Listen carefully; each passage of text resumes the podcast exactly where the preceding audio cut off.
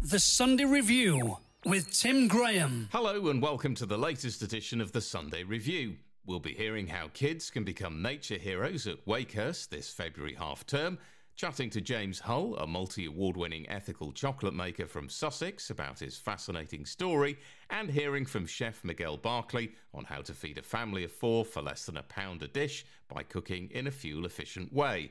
Paul Talmey finds out more about the Ashdown pantomimers from Shane Hannam, and he'll also be chatting to Rebecca Robertson about the West Sussex Library's Reading Challenge for 2023. Plus, Joanna Nowek joins Norman Wong to talk about the season's art class in East Grinstead. All coming up in this edition. An adventurous and ambitious superhero squad with a nature saving mission are looking for recruits over the February half term at Wakehurst. Kew's Wild Botanic Garden in Sussex are inviting children to become nature heroes through a series of investigative activities and become ambassadors for and experts on the natural world. With me is Emily Jones from Wakehurst to explain more. Emily, welcome to the show. What exactly is the idea behind Nature Heroes? Hi, Tim. Thanks for having me. Um, so, the idea behind Nature Heroes is to really kind of get younger children involved with nature and to um, kind of put to them that they are the ones who are going to help us save the planet and to be there for nature and to work with nature to just support each other and our lives in um, being a better world, really. Now, I gather that each school holiday you're going to have a different theme. What are you starting with over the February half term? Yeah, absolutely. Uh, we're so lucky the natural world, world gives us uh, an abundance of things to choose from. So it's been quite hard to choose and pin down where to start, really. But we are starting um, February half term with our Bird Buddy badge. This is um, slightly in partnership with um, Nesting Week. So during that week, um, throughout the UK, there'll be lots of um, emphasis on um, nesting birds and bird boxes and things like that. So we're going to be using our Bird Buddy badge to help children get to know their feathered friends and um, what they sound like, what they like eating, what feathers they have, how to recognize their footprints, everything to do with birds. So uh, children can real, really feel like birds are their friends and that they can look after them as well as the birds look after us. So, how will the Nature Heroes program work? What sort of activities have you got planned? Well, each school holiday is um, is structured um, in a slightly different way, uh, but all of them will have a mission that you have to accomplish, um, a drop in workshop, and also a pre bookable, more in depth kind of two hour workshop. So, the, um, the kind of premise of our Nature Heroes is that you'll have a, a cape and it will be a blank canvas to get all of your different Nature Hero badges. Um, so, the Bird Buddy is the first badge. So, our mission is therefore to become a Bird Buddy. Our drop in workshops are bird feeding um, making activities, and then our our longer workshops that you can sign up for are learning how to talk to birds. So we've got a bird um, expert coming onto site and he is really good at mimicking the sounds of birds and teaching you how to talk back to them and to mimic them yourselves. So, as you've mentioned, Bird Buddies is just the start of the program. What have you got planned for some of the other school holidays?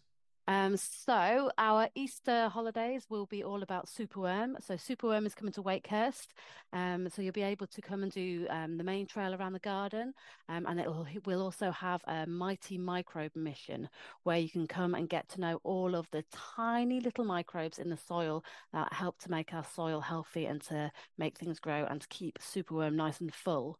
Um, so that will be the badge that you can get to put onto your Nature Heroes cape. So it's a very special kind of one off uh, blingy badge that you can put on is for your superworm badge at Easter. And then May half term, we are having a habitat hero badge. Um, so we're going to be talking all about biodiversity um, and how different um, ecosystems interact. Um, and then our summer activity will be all around trees. So we've got our tree champion badge. So you'll be going around finding out about lots of different trees in the landscape and why they're champions. Um, and then October half term will be all about fungi, and you'll be getting your fungi finder badge.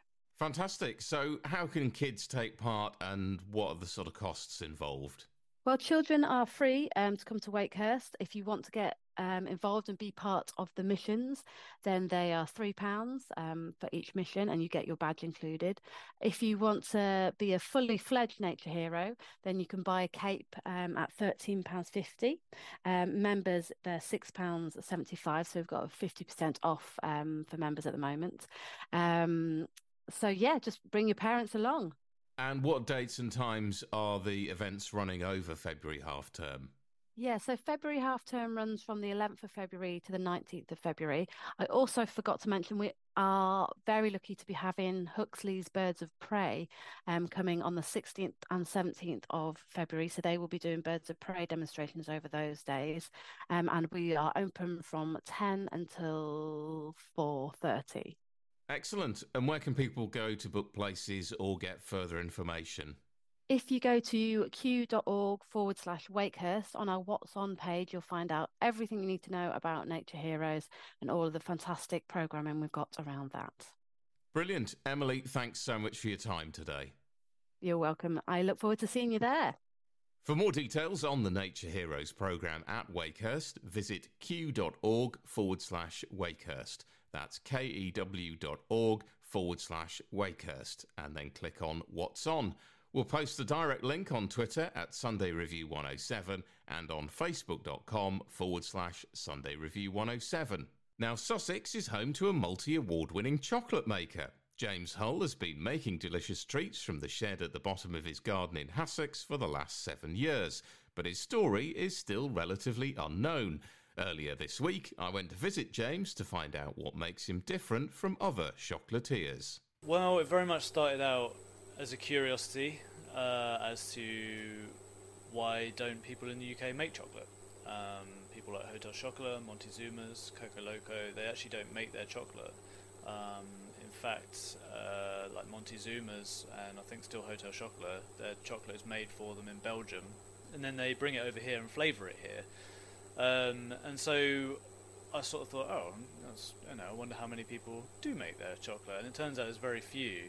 Um, and so then I sort of stupidly thought, oh, you know, how hard could it be? Um, and it turns out it's really complicated. It's really time consuming, very frustrating, but it is amazing and it's very rare, it's very different. Uh, there's still only a handful of us in the UK that actually make chocolate from the cocoa beans, um, and it's it's quite an exciting thing. I was up in London for a chocolate exhibition, and I got talking to these this cooperative that was working in Nicaragua with uh, different families and farmers out there, and I thought it was absolutely fascinating. And then they very kindly gave me some cocoa beans, which I bought back here, um, and sort of played around with roasting them, cracking them with a rolling pin, and deshelling them with a hairdryer, creating an absolutely horrible mess. Uh, and then actually tried to make chocolate um, in a blender. Ended up blowing up two blenders, uh, so I really don't recommend making chocolate in a blender. Um, and it then kind of went from there. I, I, sort of got this thing of like, well, I want. Firstly, I want to make something edible, uh, and then something that tasted good, and then it kind of went into a hobby. And then people want, were asking about where they could buy it, um, to which at that time I was like, well, I didn't have anything to sell, but I sort of just gave them bits and pieces. Uh, and then a coffee shop down in Brighton, Bond Street Coffee, got hold of um, a dark chocolate that I'd made, was, uh, and and they wanted it for their cafe, um, and so I gave them the three kilos that had basically taken me a whole year to make, uh, and not really thought anything else of it. Uh, and then they wanted another three kilos, and then another three kilos, and five kilos. And because I struggled to say no, um, it just went yeah, from this curiosity to a hobby, and then has now somewhat spiraled way out of control into a full chocolate factory at the bottom of the garden. And how much did you know about chocolate making before you started on this whole process? Very little. Actual chocolate making, very little. Uh, I did study patisserie and confectionery up in London um, a long, long time ago. Um, but they really only touched on how to temper chocolate, how to flavour it, um, how to mold it in bizarre sculptures and shapes and stuff like this. But the actual making of chocolate, we really know very little about. And I think even now, even though it's like one of one of the oldest things that we eat on the planet, um, we st- we still don't know very much about it and, and how it's been made, and I think that's because it's been very commercialized and industrialized uh, and very hidden. So the actual concept of making it and, and sourcing cocoa beans, different varieties of cocoa beans, different genetics, like uh, different varieties of apples or grapes and wine or coffee beans and coffee. Cocoa is a fruit, and that was the first thing that really clicked for me uh, as to how to treat the cocoa beans differently and process them differently to showcase their natural flavors. Because before that, I was trying to, I was trying to make it taste like what we taste most chocolate like, and I did. I had like different varieties of cocoa beans, and I tried them, and I couldn't figure out like why they all tasted so different. Like why do they not taste like chocolate that we have been having? And then yeah, like I say, like when when you sort of get to know that it is a fruit and it is different and it's affected by its climate, its altitude, its its region and stuff like that, and its genetic variety, it, it clicks in, and then you have to then you can look at treating it in a, in its own individual way to bring out its flavour. Now we spoke a little bit about chocolatiers who who make chocolate that we probably all consume. You go that little bit further here in Yeah. that you take it from the cocoa bean. Talk us through the process of what actually happens from getting the cocoa beans through to the bars that you sell. Yeah, I mean, like you say, it is, it is very, very different. I mean, you're standing here in the chocolate factory and you've had a look round and you can say it's very, very different to most chocolatiers. I mean, there's thousands of chocolatiers uh, that buy in chocolate, melt it down and flavour it, which in hindsight is a lot easier. Um, but to actually make it from the beans is incredibly rare, uh, particularly in the UK. The way we start is, is by sourcing the cocoa beans themselves. So we either work directly with families and farmers in, in different growing regions or with cooperatives who work directly with them. So what in that sense it means that I'm able to pay sort of five to ten times the fair trade rate, which is a big, big deal to pay ethically and source ethically as well, because in cocoa it's a, very murky world. Uh, so that's that's the first part is to actually source the cocoa beans. Um, some are terrible. You can get same genetics but treated by different people, um, and they, they can be wildly different. Uh, and at at source, they have to be harvested, then fermented, and then dried under the sun. Uh, and that's before they can be safely exported to me. That's before I even do anything or see anything. And then once they're here, um, they all get roasted. All the different varieties and regions and stuff like that, they get they get sorted to make sure, uh, like sticks and stones and things like that, don't go through into the chocolate because they have travelled from the other side of the world. Um, and then um, yeah, then they get roasted. Each different variety is roasted at a different time and temperature profile uh, to bring out and showcase those natural flavours. Some go much longer, some are much shorter, some are like blends at different roast times as well. Then after that, they then get cracked uh, to reveal the inner cocoa nib. You actually have a thin papery shell on it which you want to remove, and then that gets deshelled through what's called a winnower. From the nib, it then goes into these stone grinders, which are big, heavy granite stone wheels on a on a granite stone plate, a bit like what you would see in a windmill, uh, and that will then grind the cocoa nibs into liquid chocolate, uh, and that will take anywhere between 24 to 48 hours to get from the hard nib into liquid chocolate. And then from there, the tension gets released on the stones, and the stones kind of sit in the chocolate and just stir it and aerate it. And it's what's called conching. It like drives off acidities and volatiles and, and brings out more of the core flavour. It's a tough job, but it takes a lot of tasting, uh, but needs must. And then from there, they get all poured in and set into blocks, and then set um, and have to mature for about three weeks to three months for flavours to settle before they're then all chopped up, melted down, and moulded into chocolates. What have some of the challenges been? It doesn't look as though it's been an easy process. It, it's not. It's been a very, very long process. I mean, what you see here is, is I, it looks more established, uh, and I suppose it is more established. But I'm always thinking about what is the next thing to push it forwards.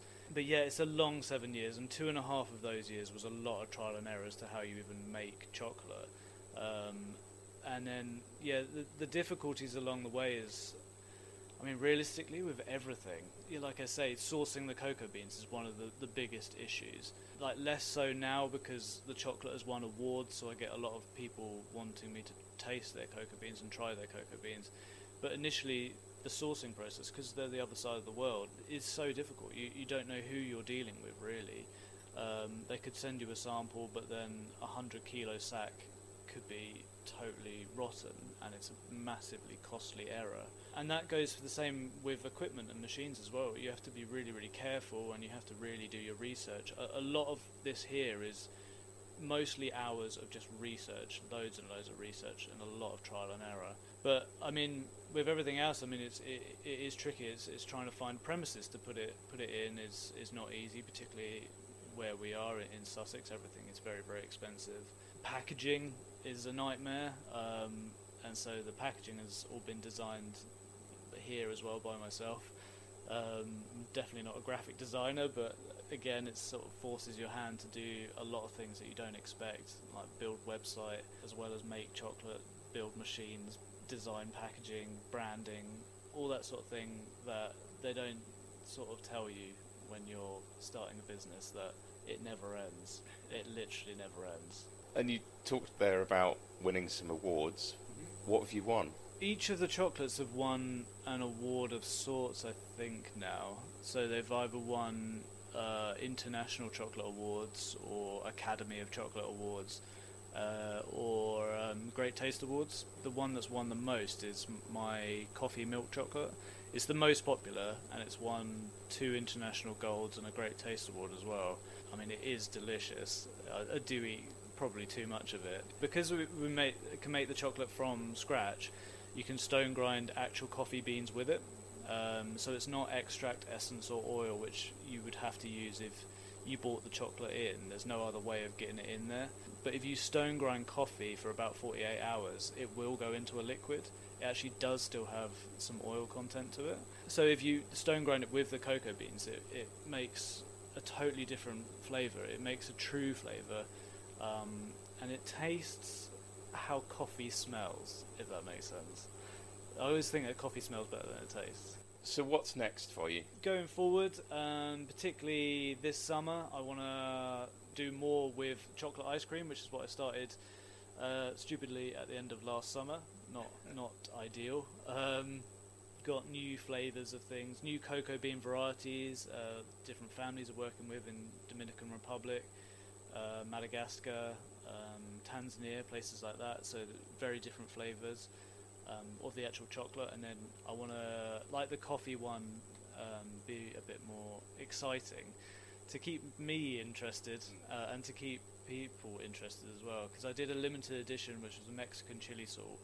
Um, I managed to do it at the end of last summer because I only get a short amount of time to trial new things, and it was the biggest seller. Um, it, it worked really, really well, and it, it kind of made me think that I, I need to change how I do things and stop like churning out the same thing, but actually experiment a bit more and, and make it a bit more exciting. And where can people get hold of your delicious chocolate? Well, they can get hold of it online um, on uh, jcocoa.co.uk, uh, but I also do a lot of markets. So I'm at Hassocks Market on the fourth Saturday of the month.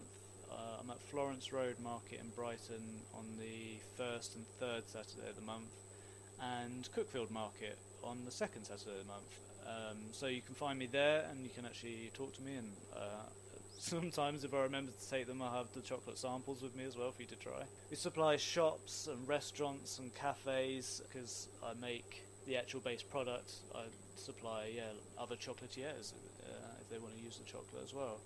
Um, so it does it does get around. Fantastic, James. Thanks so much for your time. That's right. It's a pleasure. If you'd like to find out more about James's story or buy some of his chocolate, you can visit jcocoa.co.uk. That's jcocoa.co.uk. We'll post a link on Twitter at Sunday Review 107 and on facebook.com forward slash Sunday Review 107.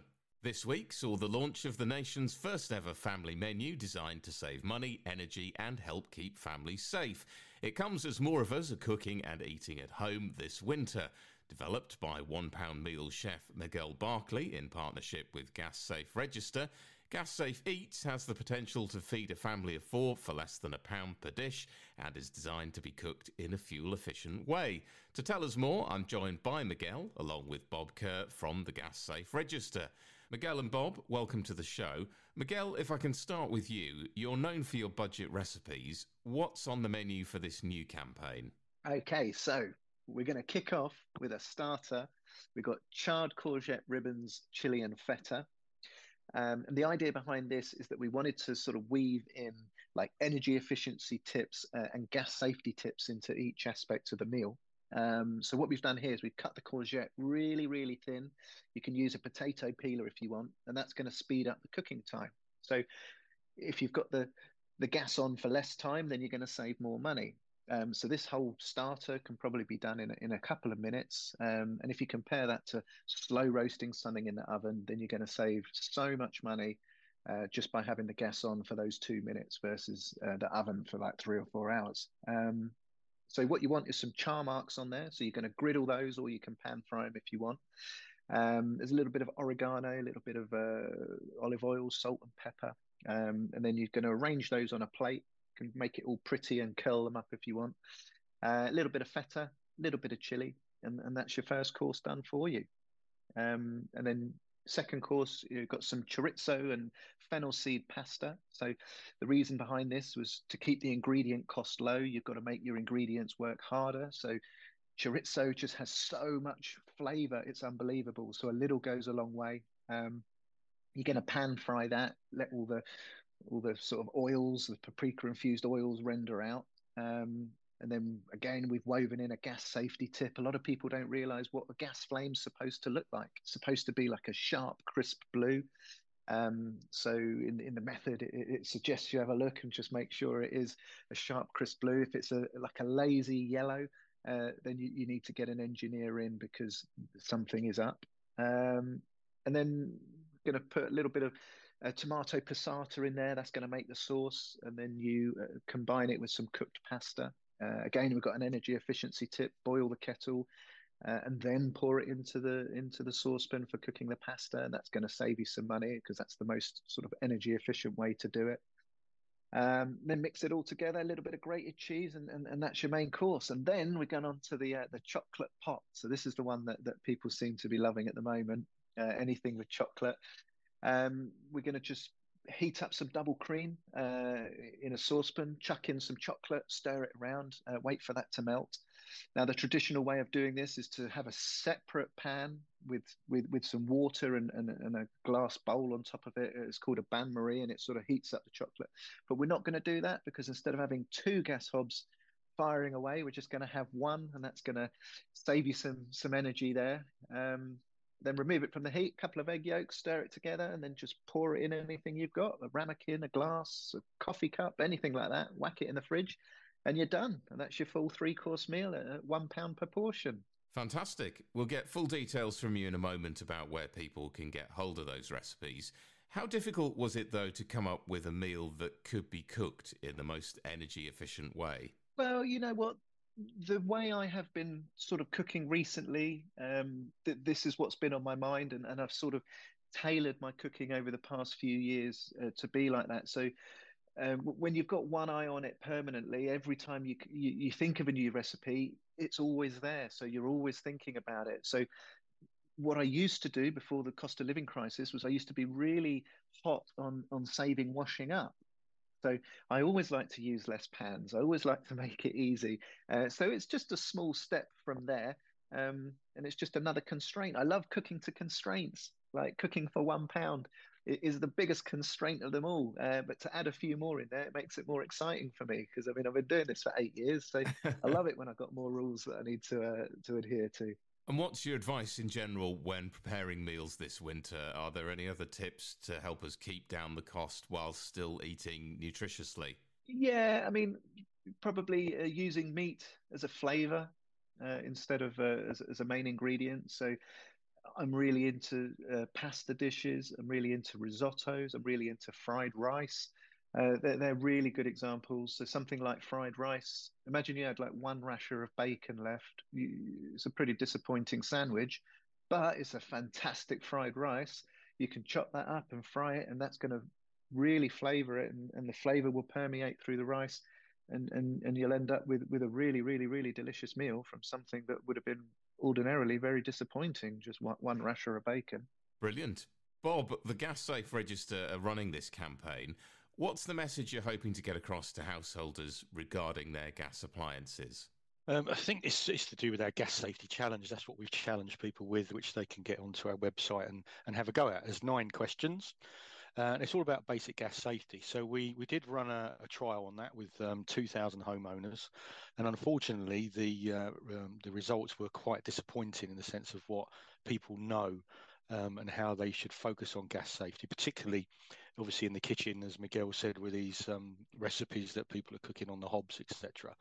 So we're asking people for that, you know, remind themselves on those basic sort of things they need to, to focus on. And also, more importantly, is don't skip an annual gas safety check on your gas appliances. It's very, very important that they continue to, to be done. Yes, everyone is, is cash strapped and, and uh, we are looking at people saying that they're not going to get those um, um, inspections done this year because of the cost, but it's a very low cost to get that done uh, when you think about the consequences of, of, an appliance not being right and being unsafe, which can move into thousands of pounds and, and various safety issues. And what should people do if they're worried about a particular gas appliance they have? Well, the first thing they need to do, and it's one of our questions actually, is where is your gas supply emergency valve when you need to turn it off? Um, 55% of homeowners um, don't know where that actually is, uh, which is really, really surprising. So it's actually by the gas meter. So 99% of the time it will be by the gas meter that you can turn your gas supply off. On your meter will be a number that you can phone in an emergency. Uh, if you need to get a gas safe registered engineer who's fully qualified, fully registered, uh, then you can get one of those on our website at gassaferegistered.co.uk as well. Fantastic. And is that the best place to go to find out more information about the campaign and access Miguel's recipes as well? Absolutely, yeah. If you go onto our website, um, the recipes will be on there, which is great. Um, the, the safety challenges on there, and there's plenty of hints and tips about remaining safe. And also, you can give us a call if you're unsure, uh, and that's on 0800 408 5500.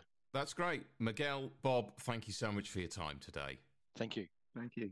For more information about the Gas Safe Eats campaign and to access the recipes, visit gassaferegister.co.uk. That's gassaferegister.co.uk. If you have any questions about gas safety, you can also call free on 0800 408 5500. That's 0800 408 5500. We'll post a link on Twitter at Sunday Review 107 and on facebook.com forward slash Sunday Review 107.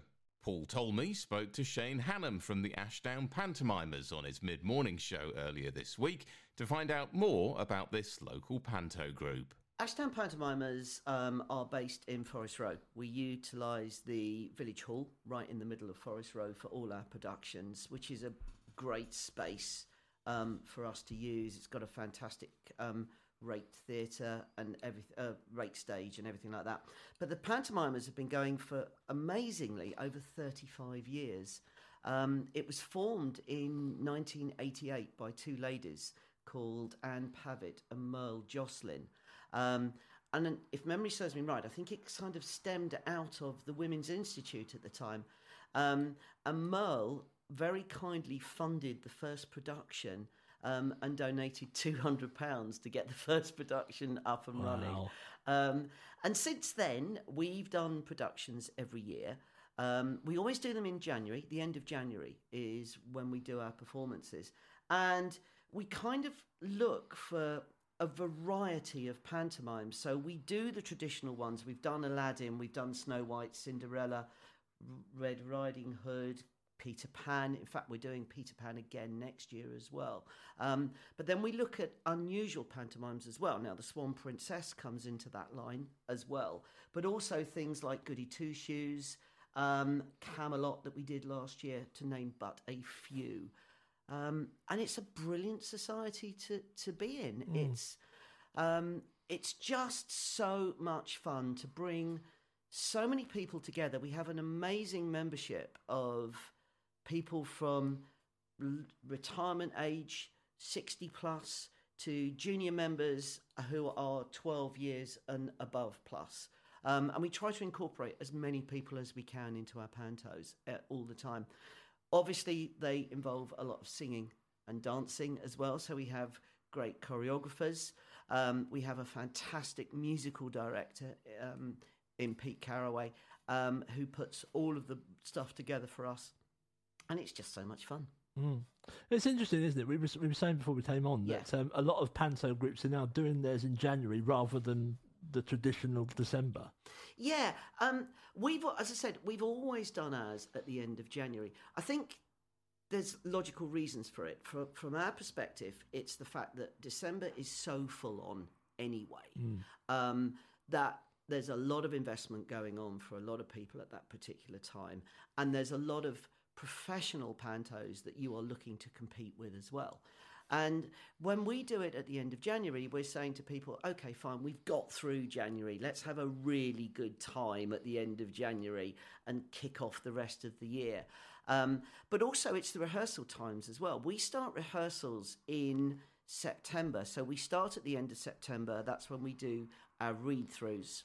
And then we do our auditions at the end of September.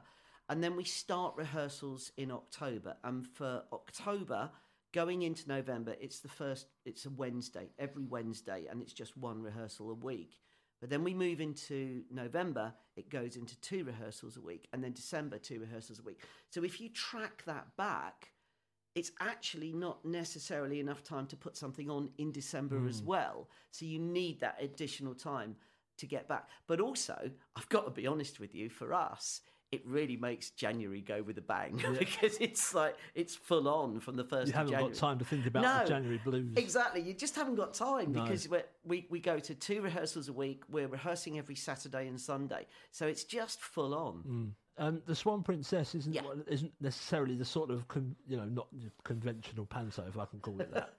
No, I think I think I think I think you've hit the nail on the head there. Yeah. Paul. Um, it's definitely not. Um, when there's a couple of things. I mean, like the Swan Princess, the story is predominantly a really strong story, hmm. but it's predominantly more of a potentially always been a ballet rather than a panto.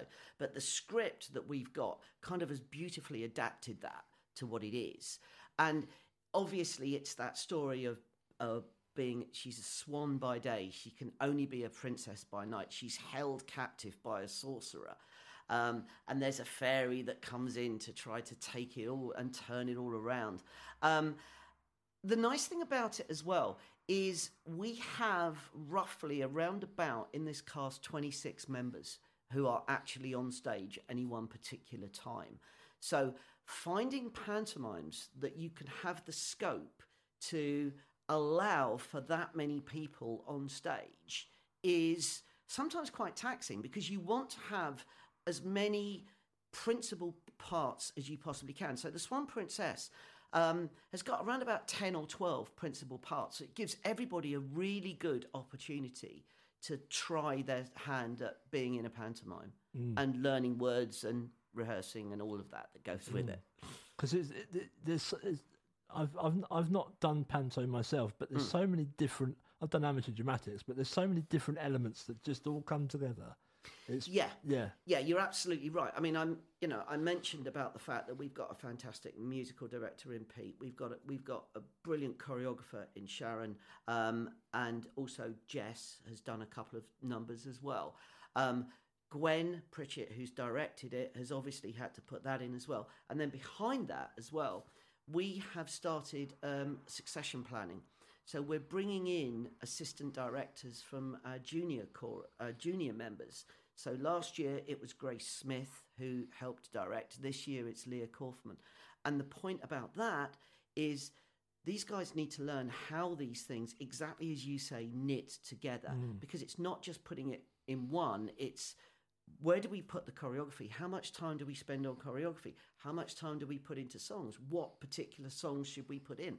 And with Panto, it's really important to get a blend, a blend of songs because your audience spans so many different age groups and there has to be something for everyone.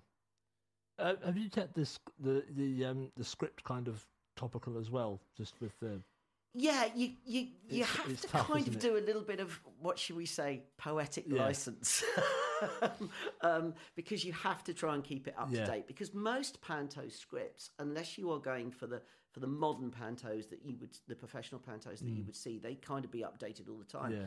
When you buy new pantos or you look to license pantos, they tend to be a set panto that you can then adopt and adapt.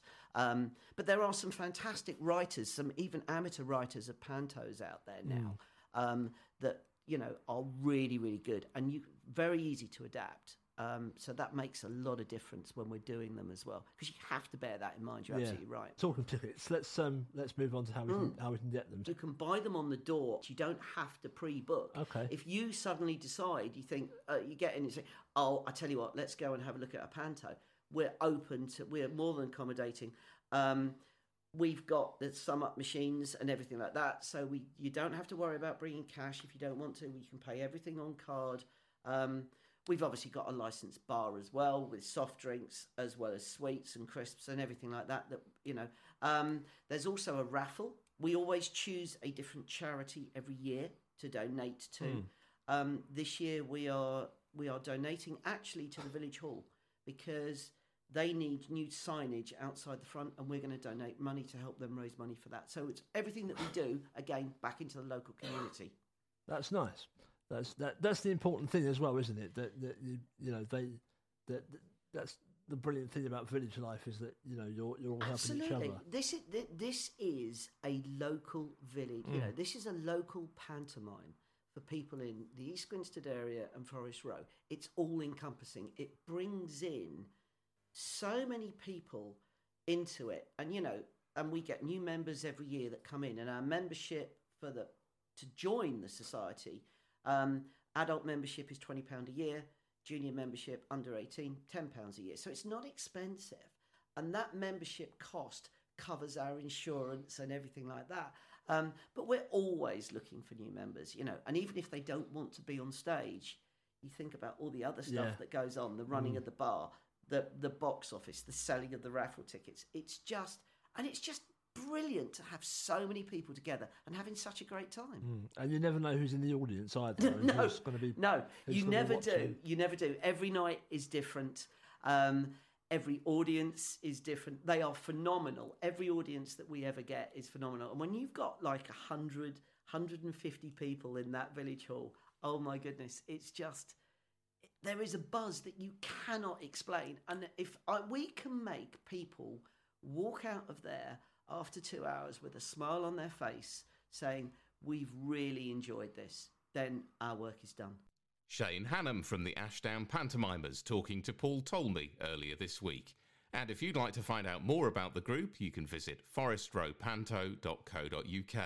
That's forestrowpanto.co.uk. We'll also post the link on Twitter at Sunday Review 107 and on facebook.com forward slash Sunday Review 107. On his lunchtime show recently, Norman Wong spoke to Joanna Nowek, who runs the season's art class here in East Grinstead. I am an art professional. I finished art academy. My field originally was m- more into design as that was my major. However, I um, my some of my artworks are in. I'm from Poland. Some of my uh, artworks are in, are in Polish National uh, Modern Art Gallery. Um, I ventured into graphics, into design a bit more. I like old masters. I like art history. I like Western European artists. This is this is what I know, and this is what sometimes I'm, I'm we're venturing in with my students to have a look and to learn. I am a teacher. I have teachers as well. Okay, thank you. So the seasons art classes they're run locally, and how long have they been running in East Grinstead? I'm running those classes. Uh, I've started in 2017. We've started originally in Chequers Mead, and for those ones who are listening and maybe heard about a group, art group, seasons art class in Chequers Mead, we are the same art group. We just moved to Jubilee Community Center. So you meet at the Jubilee Community Centre in East Grinstead. We meet in the Jubilee Community Center in East Grinstead on Tuesdays and Wednesdays. I would say, as I'm saying, I've changed the venue. I'm not planning to change the venue again. But the dates of the week, we're keeping them quite stable since the time we've started, which is Tuesday morning and afternoon group and Wednesday morning group. Uh, How long are the classes? The duration of each class then? We're meeting once a week for three hours. I think three hours, it's, it's some significant amount of time. It's not half an hour, it's not an hour. Within those three hours, you have time to really start something, think about it, and get into it. Once a week for three hours, it's I would say it's enough. Some people are, are coming out with the finished artwork. Some people are taking it home and, and working on it a bit more art is a, has a broad church. Eh, what mediums are taught at the class? Is it drawing? Is it painting? Is it if it's painting? Is it oil? I'm just trying to understand exactly what each class would involve in terms of the art. Uh, the class uh, we work as we work through the curriculum or through the course. We are moving through different media. The art, what we practice there is the figurative art. We do mainly landscapes, um, still lifes, portraits within the figurative meaning of an art. Um, of course, within every person individual style but for example we're not gonna if someone is looking for more of a modern art and an abstract uh, approach to art i would say this is a different animal and that would require a completely different different way of teaching or a different way of approaching art. Uh, within figurative, semi figurative, this is what we do. Pretty much an, an individual I would say thing for everyone. So a teacher can, after a demonstration, a teacher can guide you individually, and some are hyper realistic, and someone, as I'm saying, more more of an impressionist. That all can be accommodated. But talking about media, because art principles within a figurative, within any, I'm assuming, within a figurative way of thinking about art, art principles are pretty much the same, regardless of the media you're working with. What changes, for example, someone likes watercolors, someone likes acrylics, some people like uh, oils. What changes is the way you're handling the media because they have different properties. Yes, that, that you have, I don't know, watercolors are very water based, acrylics are quite solid. So you're going to have different handling of a media. Saying that, the principles of art, regardless of drawing, painting with any given media, even venturing into um, sculpture, I would say, are staying the same. So to keep it a bit varied, as we are practicing our art principles. We're starting with the drawing, then we're we working with pastels, then watercolors and acrylics. So the students keep the work that they create? They do. They keep the work they create. Uh, they come everything is provided for them. So uh, the topics they have i mean we let's say we're working on a landscape so the the visual references will be provided for them so they can choose from. They can sometimes if they want they can bring their own uh, reference to work with as long as the as it is within the the theme that we're working on. Sometimes we have a still life so uh, we provide everything from the from the theme from the mm, picture we're working from pictures or a still life in a classroom. Also material alt materials are provided so they're just coming uh, relaxing or getting on with their artwork. And at the end of the day yes it's pretty much their own um, property. So obviously you're providing a high standard of tuition but what sizes are the classes? You know the classes kept small well, yes, I have to keep it. I mean, I guess it's pretty much an organic uh, kind of number because you have to, you can't have them too small because it's it's uh, it's not an individual tuition. And I think it's nice when you have uh, different people, different creativities within a ro- room, different social bubbles, so you can bounce off of it. So, uh, but then you cannot have too many of people because then it's kind of it's getting difficult to provide the teaching. I would say the, the, the classes are from 10 to 16 people and there is two professionals teaching i would say in the beginning there is a there is always a demo. There is not only telling you how to do it. We do a lot of demos. We're showing you how we would approach that. We're starting off the the art the, the, the artwork.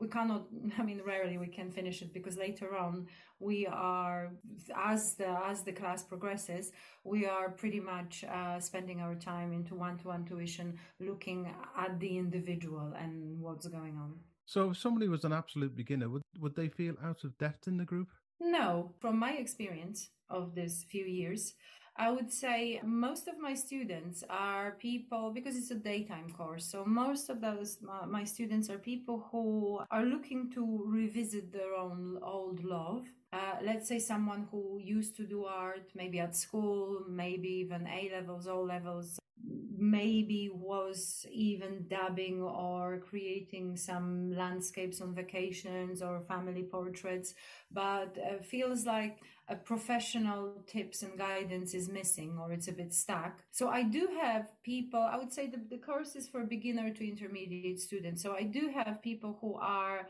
dabbing with ARC, but I do also have people who, yes, the, the, the hands-on experience finished some time ago at school and nothing happened till now.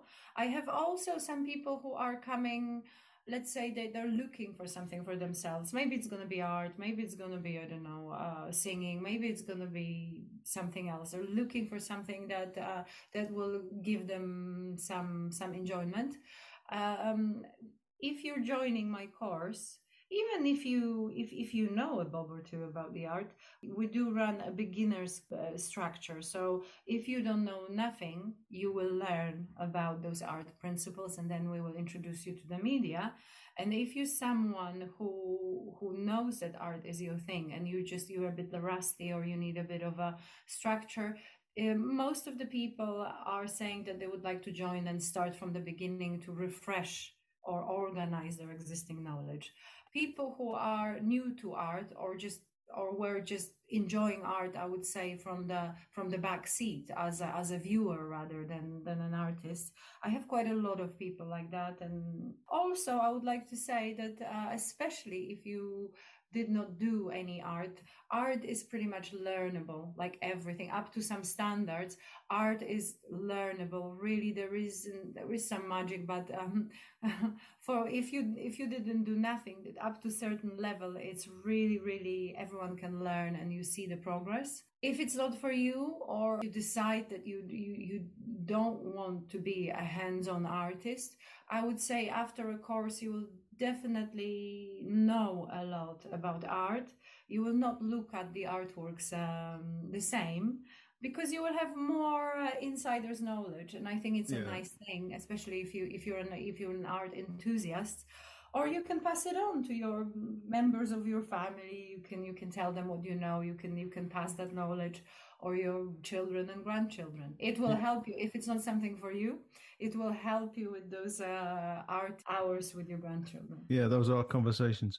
It's been really interesting talking to you, Joanna. If we can recap. Each class is three hours and it's held once a week, and you meet at the Jubilee Community Centre here in East Grinstead. Yes, each uh, each class is three hours once a week. We're meeting in the Jubilee Community Centre. Courses are three, roughly three months, 14 uh, weeks long. Uh, we are starting them three times a year and it's rather a stable uh, timetable. The next course is in May after Easter and the next one is in September after August summer break. We are meeting, it's a grown up kind of affair.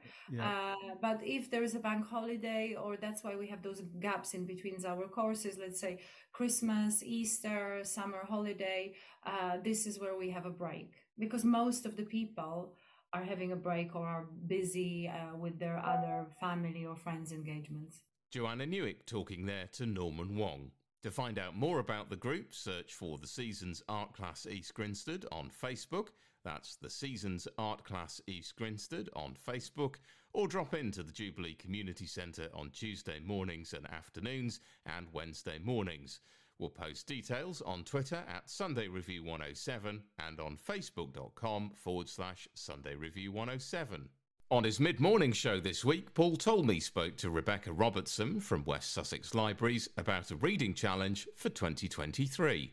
So we've been running the reading challenge across different um, sort of areas of West Sussex for the past four years. And this year, um, we thought we would do it so that it's county-wide, so that any resident of West Sussex um, can take part. And the idea really is, you know, if you love books and love reading, then you might be encouraged to try something you wouldn't necessarily have picked up yourself, or perhaps those people who a bit like me sometimes, you know, struggle to make time to get into a good book. Um, it's just a bit of a challenge to um, help you maybe get back into reading. Yeah. So, yeah, the idea is that every month of 2023, we've got a different um, sort of challenge um, for ourselves. So, for example, this month, um, January, starting the year with a book to make you feel good. Good, good, good idea for January, I think. It definitely, and I think that's what's um, how we've seen so much success so far. Is I think that's what we all really, really need in January. And a book to make you feel good can be something, you know, uh, that you're going to enjoy. It could be an uplifting sort of novel, or it could be something, you know, like taking up a, a new hobby. Basically, anything that's gonna gonna boost your mood a bit in the in these cold winter months. Mm. It's fascinating, isn't it? What you can what you can find in, in how much solace you can find in a book. I think I because I mean during lockdown I I probably used the library quite a lot more because I would I would go along. I'd I'd um, actually I, I, one one reason one um, example I could give. I caught uh, COVID last year, and I um, right. I had two. I actually had two library books that I'd already got out. But I thought, right, I've got perfect time to sit down and read them now. And I think also Yeah. as, well. I think I think lockdown. Um, I probably read mo far more than I probably would have done at that period because I had all the time to do it. Yeah, it's a really interesting one, isn't it? Because we Mm. talk to sort of our customers and then like authors when we have events and things, and it's it's like it's it's two sides really. I think there are some people who you know absolutely were consumed by books, and that's what kept them going. And like our online um, Facebook sort of like virtual reading group, people were chatting and sharing ideas and like connecting when they couldn't in person. But there was also a set of people who for whatever reason just couldn't perhaps couldn't concentrate or couldn't get into a book and so Mm. we're hoping now as you know the things have you know sort of changed covid wise and things are more open that um people will will come back into the library and reconnect with us and, and Mm. books I, I also find as well that uh, audio books are quite handy as well because you can see how long a particular chapter is. So you go, okay, well I could maybe maybe read that one for 20 minutes, then that one for 10 minutes, and then that one, and then and just sort of schedule, it that way. But I've sp- I mean the reading challenge is great because it means that you can you've got a whole month to get through one book, or you can get through several.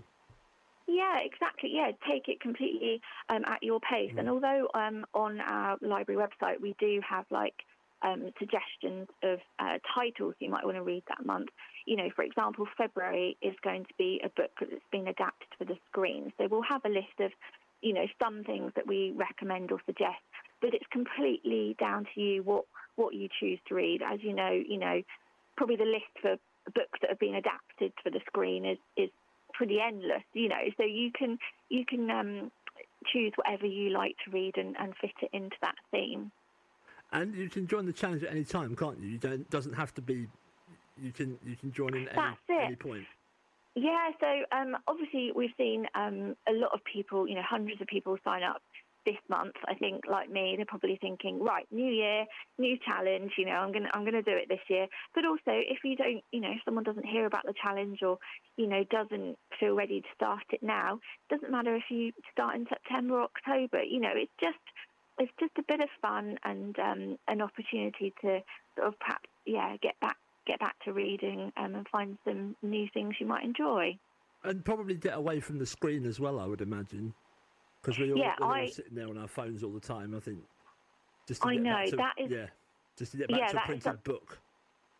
Yeah, that's something I'm really personally trying to do. Mm. Is all that time that I could spend scrolling or browsing the internet, you know, actually could be much better spent in a book. And I love books, and so that's a real personal challenge of mine too. Definitely, and it's important to say as well, isn't it, Rebecca, that the library is so much more than just borrowing books. There's so many different resources available. Yeah, exactly. We've got um, we've got um, obviously books for children, books for adults. We've got the audio books, but we've also got um, if you can't get to the library for any reason, then we've got um, our e-library, so um, e-audio books you can just download to your phone for free.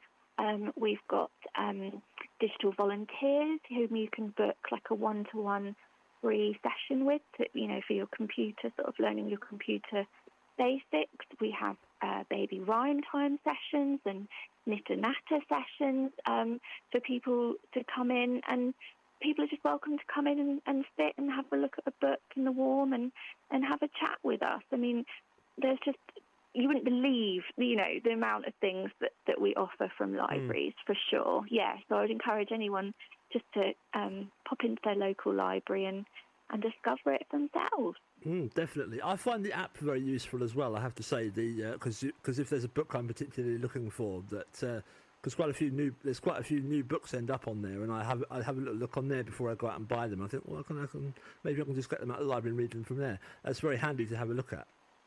Yeah, definitely, and especially I find things like cookery books and things mm. that you know if if I've looked at it first from the library and I think oh yeah there's a good number of recipes I'll use in there then I might go out and buy it whereas quite often there's just a few things you want to try but you don't really want to spend 25 pounds on on that book you know you could order it in to the library um for free non-fiction books um, are free to request in as are all books for children. So if your local library is one of the smaller ones and doesn't have exactly what you want, um, just ask us or go online and we can order it in for you. All right, brilliant. I, I, I love the library. I, I wish more people would uh, make use of it because it's a, such a wonderful place and uh, I, I, I because I live in Crawley, so I use the I use the Crawley Library quite a lot, and uh, it's a lovely new, uh, lovely. Well, not it so is. new, not so new now. It's been there quite no, a while. I know. because it's uh, it moved across the road, but uh, it's not quite so new now. But uh, it's still it's still a lovely lovely place. I, it was just so hard having to just go as far as the door, and then and then there's a table with all the books on when they bring them out to you. But uh, no, it's it's just lovely to sort of walk in there and just have a look round and and have a real good browse. Yeah it's just it's such a wonderful place because I mean, and hopefully the and how, how, much reaction have you had to the reading the reading challenge so far? We are um, we have just hit 500 people. Oh wow! Okay, that's amazing. Yeah, so we're really pleased. Yeah, 500 people um, have signed up so far, and some of them are adults. We've also got some um, children, so people are taking part as um, families, perhaps I don't know if they're reading the, the same book or both, you know, spending time each evening, you know, to work on their own book. Um, some reading groups, so, you know, maybe 10 people coming together to um, all read a feel good book in January and then following the challenge throughout the year. All right. Well, we'll put we'll um, we'll put all the details if you want to have a look at the uh, reading challenge on the social media page. And I think people can just pop in, can't they, if they want to get a library card, uh, Rebecca? Yeah, that's right. So either pop into your nearest library um, or you can actually apply online and we can send a card out to you. Um, the website is arena.westsussex.gov.uk forward slash welcome. Um, you can sign up online um, for a card if you haven't already got one. Um, otherwise, use the uh, same web address, and if you've already got a card, just sign up for the challenge online. It's a really simple form or pop into your local library and pick up a leaflet. Rebecca Robertson talking there to Paul Talmey. As Rebecca mentioned, if you'd like to find out more about the Reading Challenge, pop into your local library or visit arena.westsussex.gov.uk forward slash reading. That's arena.westsussex.gov.uk forward slash reading then click on the West Sussex Libraries Reading Challenge. And that's it for the latest edition. We've got all the information on the features you've heard today on Twitter at Sunday Review 107 or on facebook.com forward slash Sunday Review 107. I'll be back on air next Sunday morning from 10am on 107 Meridian FM or on meridianfm.com, or you can download the latest podcast. Until then, take care and have a great week ahead.